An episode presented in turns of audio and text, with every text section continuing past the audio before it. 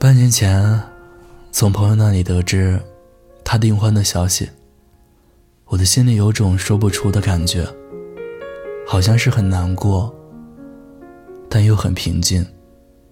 如果这时我去照个镜子，应该会把自己吓一跳吧。毕竟我一面弯着嘴角，一面却尝到了泪水的咸味。回想起那天。朋友给我发来这条消息的时候，我只回复朋友“很好”两个字。随后我坐在那里，愣神了好半天，发现自己爱过也恨过。我对自己，对这段感情都没有亏欠。我在在一起的时候，畅想过未来，憧憬过。结婚时的婚纱和场景，幻想过两个人的蜜月，甚至考虑到了以后孩子的教育问题。我们在一起只有八个月，可往后的打算却不止八年，甚至都考虑到了十八年之后的事情。好像那时候，我们根本就没有想过。会有分开的那一天，可后来，我们还是分开了。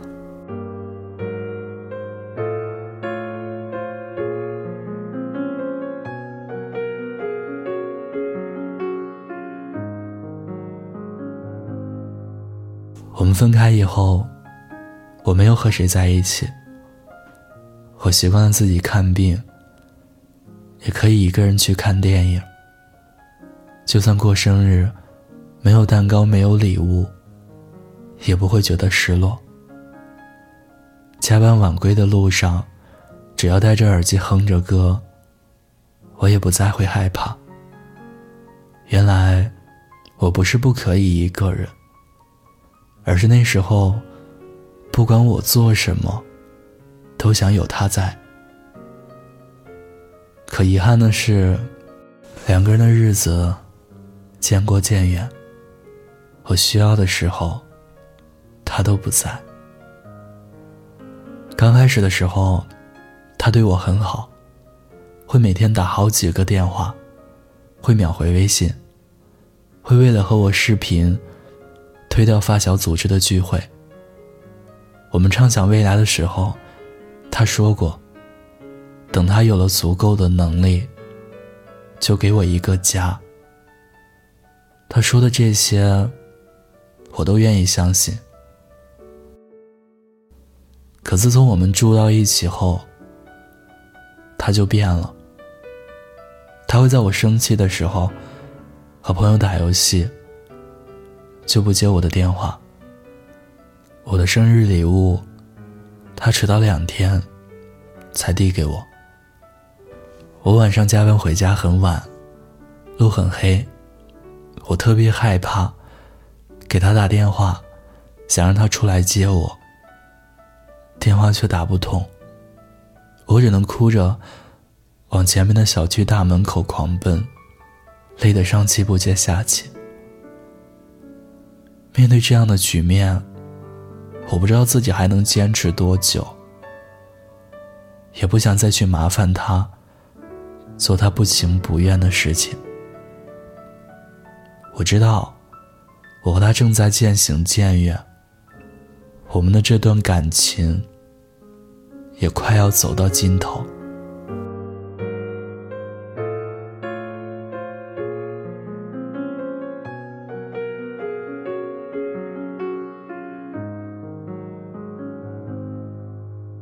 真正让我放弃的，是那年冬天，我们回他西安的老家过年。当时他说，家里老人年纪大了，想让我和他一起回去看看。可他在临行的前两天，又说自己被公司安排出差，我只好一个人先走。那时候西安车站的出站口没有电梯，我一个人提着两个行李箱，一个箱子是我和他换洗的衣物，还有一个箱子。装着我给我们的亲人准备的特产。东西不多，但是很重。我走到出站口，望着那段需要伸长脖子才能看到尽头的楼梯，又低头看了看脚边的行李箱。我正犹豫着，要不要先搬出一个箱子，然后再搬来第二个。正在我犹豫的时候，我看到旁边有一对小情侣，男孩一手提着行李箱，一手牵着他的女朋友。女孩半个身体的重量，依靠在男孩身上，被半搂半抱着上了楼。就在这时，他的电话打来了，语气特别不耐烦，问我为什么还没有到约定的地点，说他已经在那里等了我三十分钟。这一刻，我知道我坚持不下去了。我和他之间再也回不到原点。曾经他对我的承诺，也都成了空话。说好的一辈子，只能是一阵子。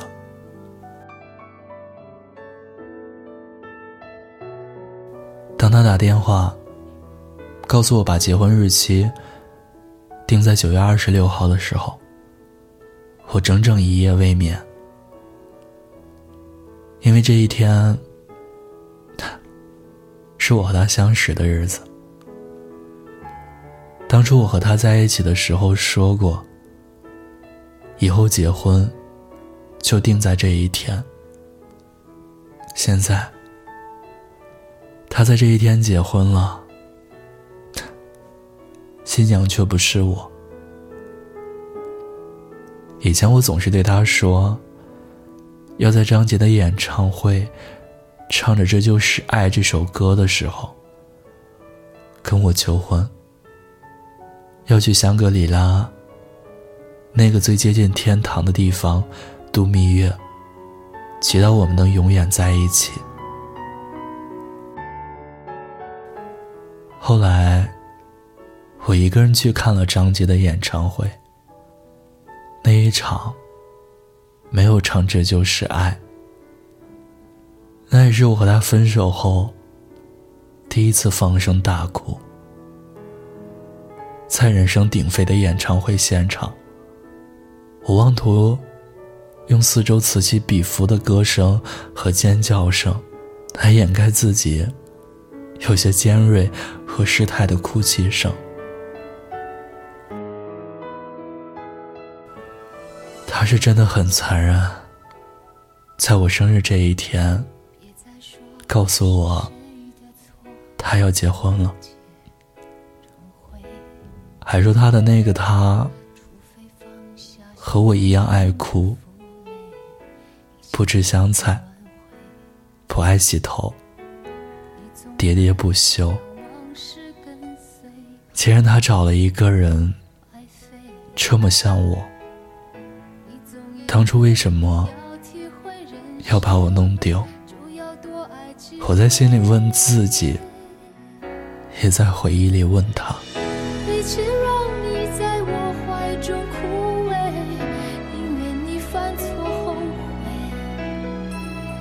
让你，飞向梦中的世界，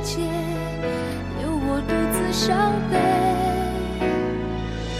与其让你在我爱中憔悴，宁愿你受伤流泪，莫非要你尝尽了苦悲，才懂真情可贵？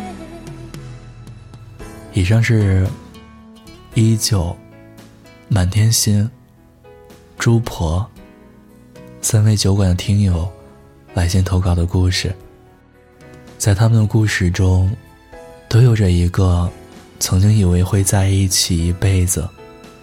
最后却只是在一起一阵子的人。缘分这件事，能不负对方就好。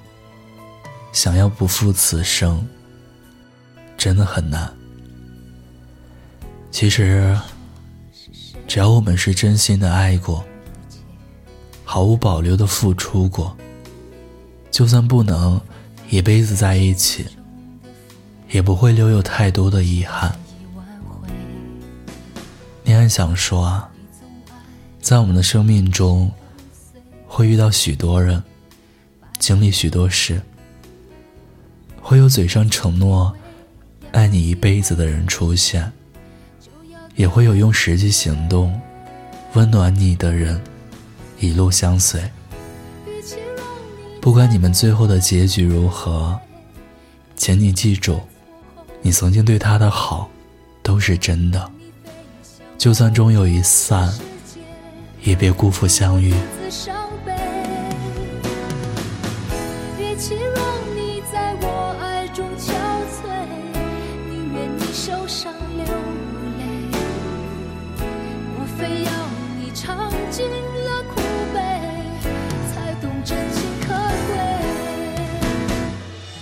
孤单的夜里，有我陪着你。我是念安。微信公众号搜索“念安酒馆”，想念的念，安然的安。我在陕西，对你说晚安，亲爱的你，好吗。